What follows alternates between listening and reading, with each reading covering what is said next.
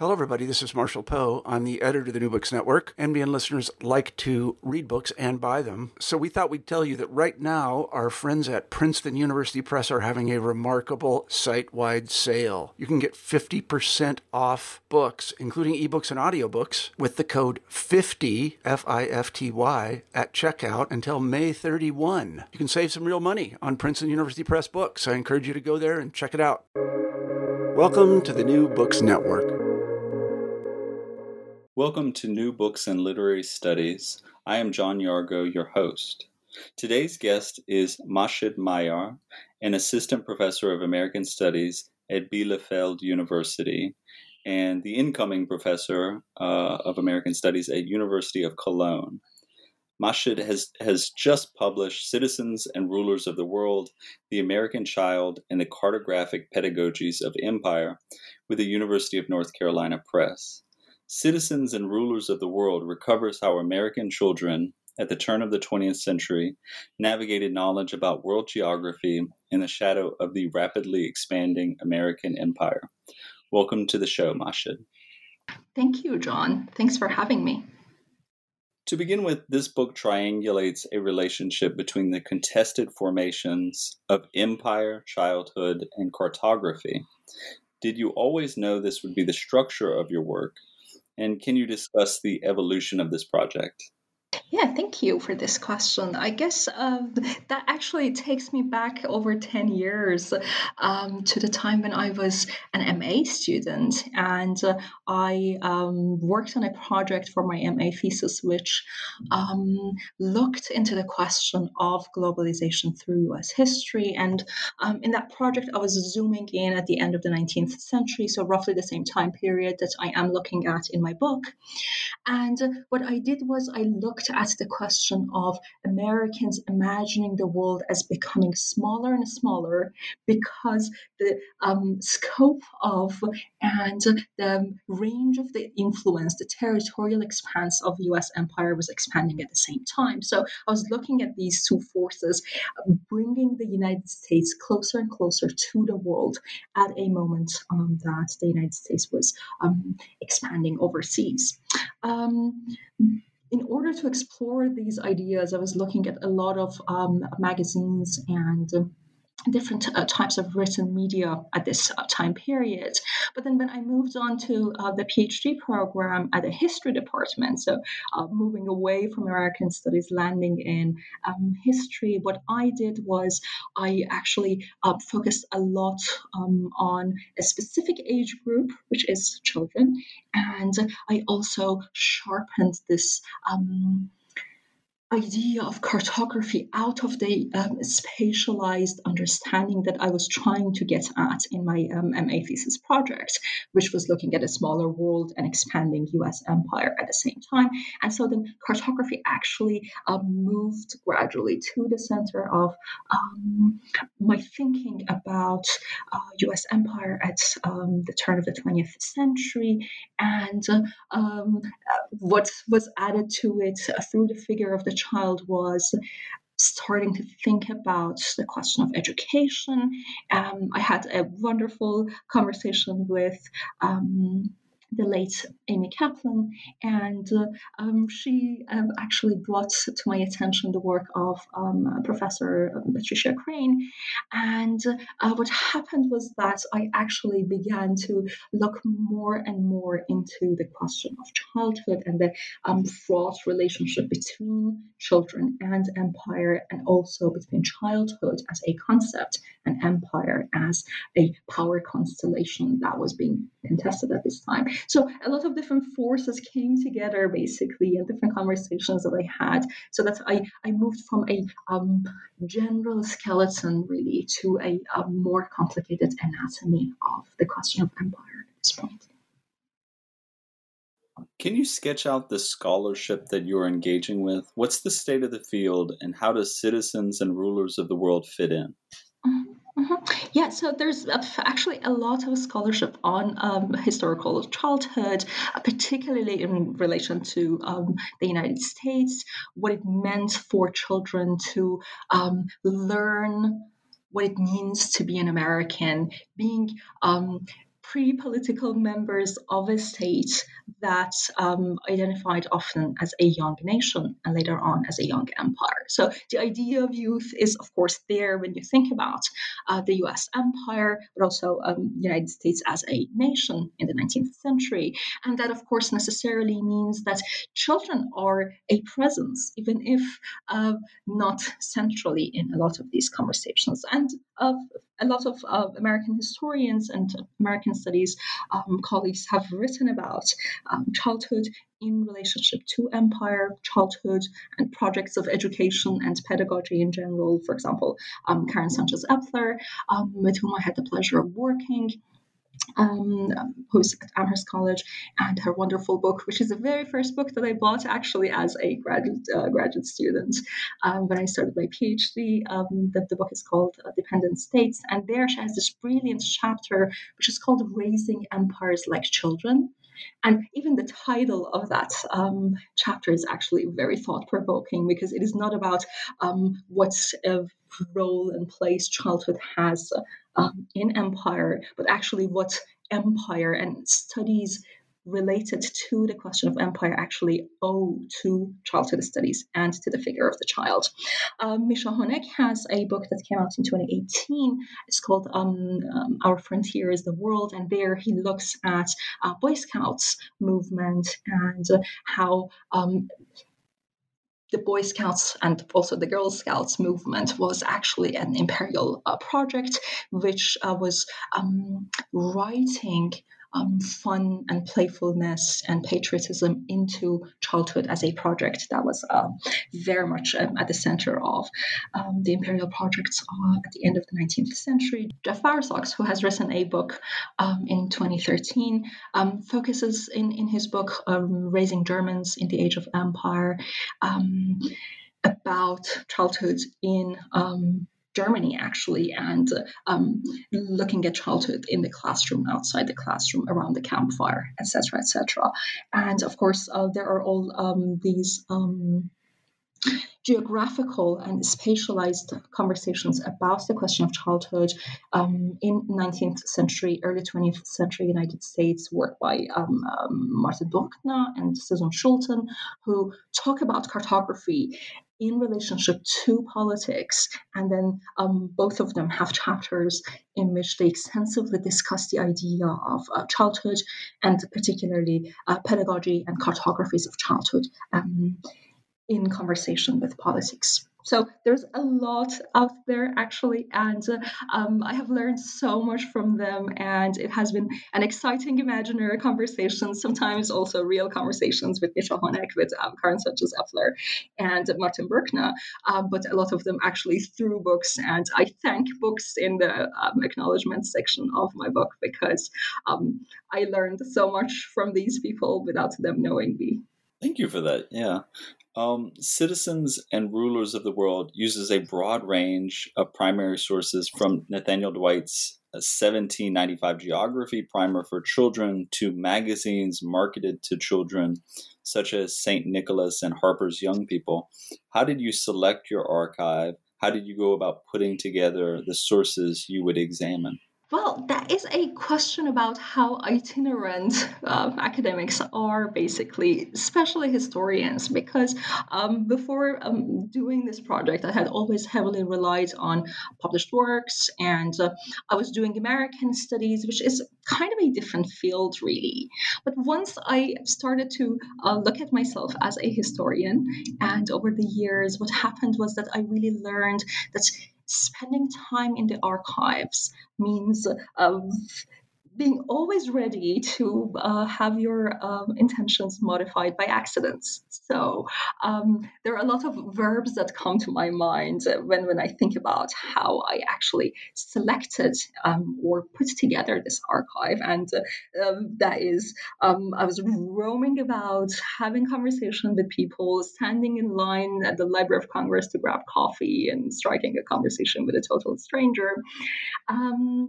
Talking to um, professors at different universities, reading books, and beginning to ask whether this is a direction to explore. Um, would I find something at that collection? Um, and it really was this journey that was both digital and online because um, I didn't have access to so many uh, resources and I couldn't travel frequently to the US, but also a lot of material that I had to digitize myself because um, back in time, at least in 2010, when I started this project, um, a lot of sources that were specifically directed toward children were not digitized. So I spent three months at the Library of Congress um, in one go, and um, I digitized um, tens of thousands of pages of um, children's magazines. And uh, same at um, Princeton University at the Cotsen Children's Library. Again, a few years later at the International Youth Library in Munich. Ordering books, uh, asking for uh, catalogs, in the hope that I will actually find out more, trying to actually sit with the gaps in my understanding of an image which was very broad. And it necessarily meant that there were so many spots on it that I was not sure about. Not many people have really explored that archive, looking at children's own writing children's own geographical uh, puzzle production practices. So that meant a lot of uncertainty that I had to um, take stock of.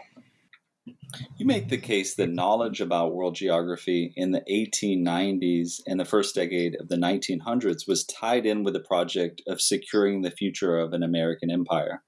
At the same time, these maps invited a, a, degree of personalized intimacy and allowed for users to contend with officially endorsed geography. Can you talk with us about how knowledge about the world was made and the purposes to which geographically scripted material was were put? Thank you. Yeah. Um, well, th- in general, of course, thinking about geographically scripted material, we um, automatically think about maps, um, official maps that were produced in the, the, cartography workshops of the state. And they were produced in order to um, give people an idea of um, what it means to occupy a space among so many other nations around the world, especially at a time when, when Americans were actively considering what it meant for them to be in and of the world. So this is a moment of um, uh, searching for uh, the place that the United States has on world maps. And as I explore in the, the um, beginning chapter of my book, um, it's a really interesting trajectory that American um, so US produced maps are actually following at this point in time, trying to gradually move the world maps that are uh, printed, included in school books, for example. Um, so that the world map centers on the Americas. Uh, because over the course of the 19th century, this is not the case. And more often, this happens at the end of the century that um, maps are printed in which uh, the United States is basically at the center of um, the Mercator projection. And um, again, this happens a lot in um, American um, school books of the time. And I was looking at this, asking myself what this centering of the world on the United States actually means for Americans' sense of um, national identity, of belonging uh, to the world, but also being an empire that um, is um, shifting its scope of influence um, across the globe. So this is the official part. This is the um, beginning point, actually, of um, what it means to engage with, but also produce geographically scripted material. But then there are so many other uh, instances of um, such um, material, and uh, that includes um, memoirs and uh, letter writing, so epistolary relationships. That uh, also involves board games, dissected maps that children could play with, including uh, also you know, playing um, with uh, their um, parents or older siblings. So there's a whole lot of unofficial but commercialized, uh, geographically scripted material that children specifically had access to.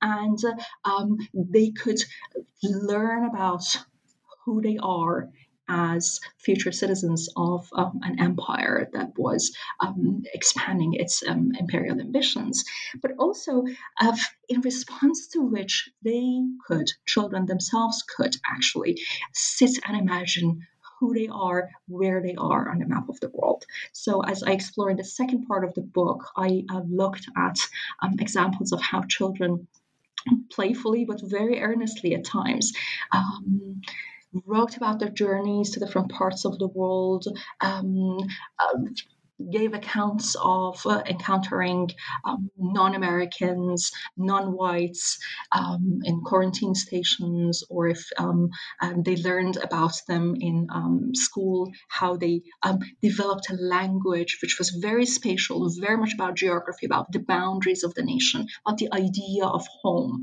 and then who belonged to it and who was excluded from it. also, children uh, designed and had geographical uh, puzzles printed in juvenile periodicals of the time. And the two that I look at is specifically St. Nicholas and Harper's Young People. And um, they would print child manufactured puzzles that are all focused about, um, on geography. And uh, uh, they are fascinating uh, geographically scripted material in which um, what you encounter is a lot of um, hesitation and fascination with the idea of the world at the same time. And um, you can look at patterns that um, these children's understanding of world geography um, followed and how they consumed this um, very prominent um, pedagogical method of home geography, which meant that um, looking at world geography consists of an endless number of home or local geographies. And it was this comparative method of making geography fun, but also understandable and tangible for children. So children engaged with the idea of home through their letters and geographical puzzles. And that's a whole category of super interesting, very generative, um, but also really short and heavily edited uh, texts that children themselves produced. That is really fascinating. And I'd, I'd like to um, explore that a little bit further. Um, one of the chapters focuses on geographic puzzles during a period of, of the 20th century um, which you identify as the puzzle and game hysteria uh, moment. Uh, can you tell us how the labor that children put into puzzling out geographic maps uh, interacted with the, the kinds of child play generated through these puzzles? Yeah, gladly. Um, that was one of the, the, most fun sections of the book to write, actually, because um, I was thinking a lot about. Um, the imaginaries at work, also for me as a historian of the US, trying to get close to the figure of the child, excited, breathless, bored, amazed, um, trying to put whatever they had learned at school into use uh, when they were playing with uh, dissected maps, and um, also theorizing. Um, my understanding of what was going on. So there's a lot of speculation that I have uh, tried to actually make sense of through um, engaging with the figure of the child as a, a reinscriptive cartographer, meaning that um, children played with dissected maps, which consisted of uh, 50, 100, sometimes many more pieces of a geographical whole, a map that um, manufacturers such as uh, McLoughlin Brothers uh, would um, just uh, chop into pieces, mount on cardboard, and uh, um, sell in um, nicely decorated uh, boxes to parents who would then gift it to their children. And uh, so children would encounter the map of the world or map of the United States or um, um map of the Philippines after the Philippines actually um, became under US imperial influence um, in, 1898. And what they encountered was not one map, but many maps. They were really, really small, and uh, their edges would fit into one another. But at the same time, they would worry so much uh, about how they would come together. So, uh, for children, these small maps mattered as much as the whole, sometimes even more, because uh, they had to complete the puzzle by making sure that the edges actually fit one another. It was not that much about the, the whole, the entire map that um, they were trying to um, put together with the pieces that uh, mattered in um, production of that whole actually and that is a whole fascinating level of engaging with geography which is tactile visual and also playful. And um, these dissected maps were meant to um, keep children silent as um, the uh, brochure enclosed in one of the boxes of a dissected map uh, explicitly um, uh, mentioned as a, a, bonus to having children play with these games that they would be kept um, as silent as mice. Because the idea was that children have so many hours after school what do they do? They go outside and play or if you want to keep them in the safety of home then they can play board games or um, uh, with dissected maps and um, they can in, the silence of their play also relearn about American geography, about world geography, and then up imagine where they are um, on the uh, map of the world. But then, of course, there are all these um, challenges to the idea of a dissected map at the same time because um, a lot of these dissected maps were one sided. And uh, so children could draw something on the other side, which was blank, and then play with that uh, image of, I don't know, their family or another image that they could stick to it with glue instead of um, engaging with uh, the um, map of the world but at the same time, um, still um, the map side was there, it was present, and uh, it was meant to actually um, help them rehearse what they learned at the um, uh, classroom uh, within the perimeters of home. I like to talk about the writing process for academics. I, I, I for one, uh, emulate the academic writers that I admire. I keep a running list of, of sentences from monographs that I admire or articles that, that I enjoy reading. Um, for you, um, how do research projects come together? Uh, what are your ultimate goals as a stylist? Um, what are your tactics as a writer, as a reviser? Are you a part of a writing group or a workshop?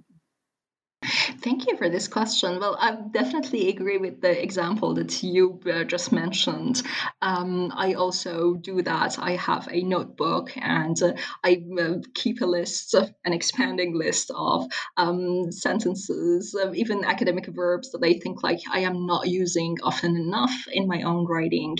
And I also always uh, suggest it to my students, especially uh, because I teach and work in Germany. I constantly remind my, my students that it is okay to actually do that as non-native speakers of English.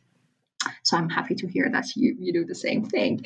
Um, I am always very much focused on the question of um, elegance when I write.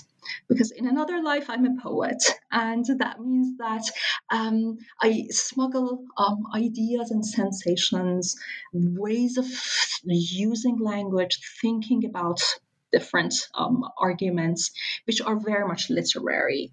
And uh, of course, over the years, I um, had to um, encounter this as not necessarily always a positive thing that I do, um, because I was joining a camp of scholars namely historians, who had a different understanding of how arguments should be built, how evidence should be brought in, etc., etc.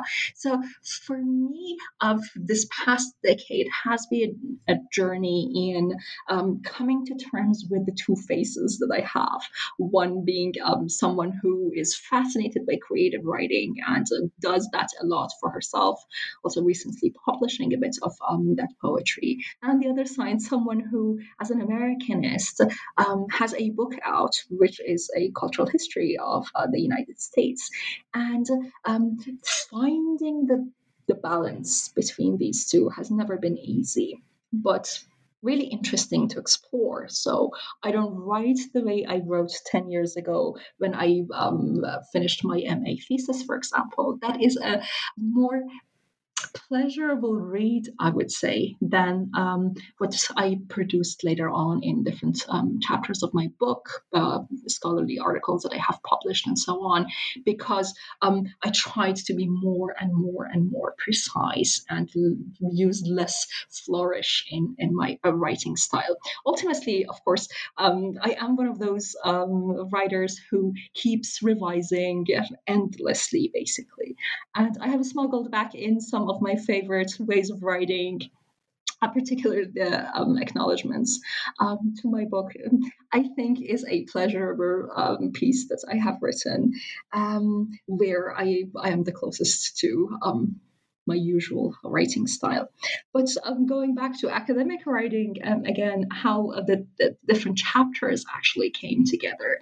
Um, I always gave myself deadlines, um, which were very real and coming from outside, not from my committee, but from um, different conferences and workshops and summer schools that I attended. So I would intentionally choose um, different events that were important to my work, uh, to uh, the general field in which I was thinking about the United States, uh, but also at, at intervals. So I always had uh, deadlines for myself to um, push me to produce more text and also uh, to engage with different groups of people who were thinking about similar or dissimilar projects, uh, questions, time periods, and trying to connect my line of thinking, my arguments, whatever I was writing to that group of people, trying to help them understand what I was working on.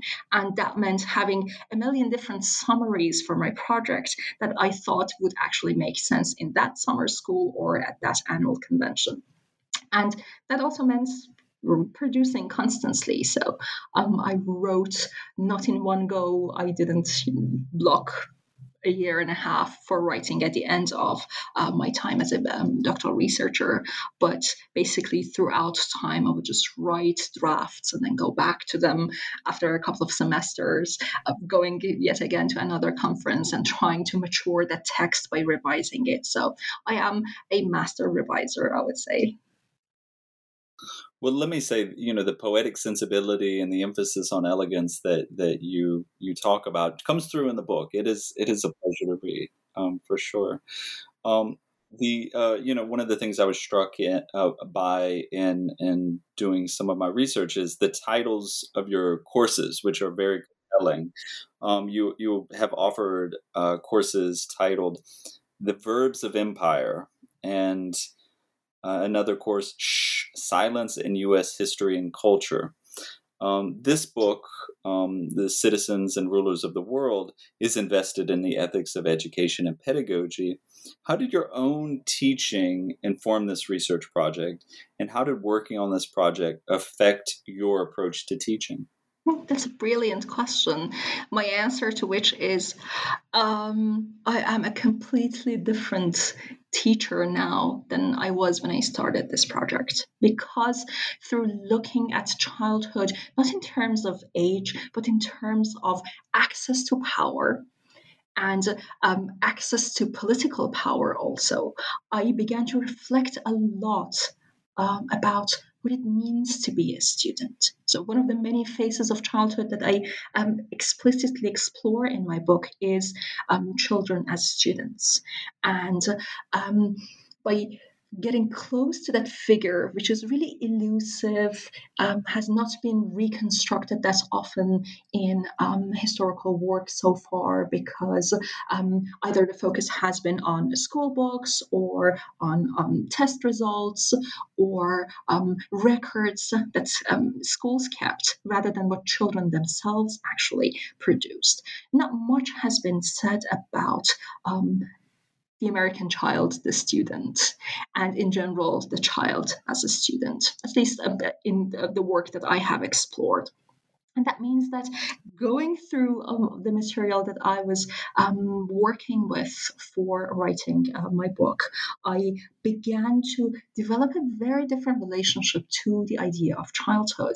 And at some point, I even wrote a letter to the editor of St. Nicholas in the very way that uh, children in the 1890s, well, over the course of the, um, the uh, final quarter of the 19th century, wrote to, to St. Nicholas. So I uh, wrote a letter addressed to Dear Saint Nicholas, and I wrote about how I always wanted to go to the kindergarten, but for a variety of reasons it wasn't possible, and how heartbroken I was as a child. And then on the other side of the same page, I wrote a letter to Dear Saint Nicholas as an Americanist, an adult, uh, saying that this is the year 2012 or 13, I believe it was. And uh, um, I am researching you. And uh, this is my position. This is my relationship to childhood, actually. So, um, coming back to the question of teaching, I think occupying these different positions and getting close to um, the image of the child as a quote unquote minor member of society in general. Um, also made me more and more conscious about what it means to occupy a position of power, um, no matter how much you try to uh, break it down, to go away from it as an instructor. And then being on the other side of the desk, so to say, being a student and struggling with that imaginary hierarchy that exists, with that very real hierarchy that exists, that spatial um, regimentation of the classroom into um, a place which is near the board, which means that you have access to writing material. Your ideas go to the blackboard. People uh, who are younger than you, oftentimes, but not necessarily, students in the class are going to, to take notes of or are supposed to take notes on whatever you put on the board or on the PowerPoint slide, etc., etc. So there's this relationship that is you produce and the student consumes. And this was very much not the reality of what children did in my project. And over the years, I tried to actually remind myself that this is exactly what is happening in the classroom. That not everything that I produce is consumed by, by my students, not in the ways that I expect them to. And also, a lot of times they bring in conversations, topics, ideas that I don't even know about. And I always tell them own your ideas because you have done research on this topic in ways that I may never have. And you may have thought about this text in ways that I may never have.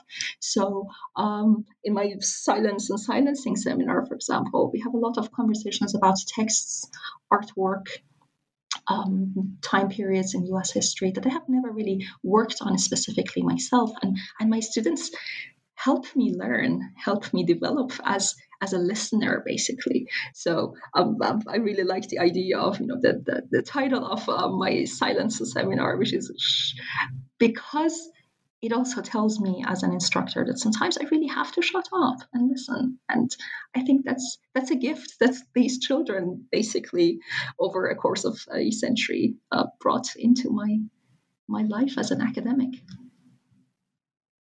yeah I, I i agree with that we we could all do better sometimes to listen to our students or learn from them um yeah um i know this book has only recently been published but have you given thought to what your next project might be well, uh, there are two ways of answering this question. One is short.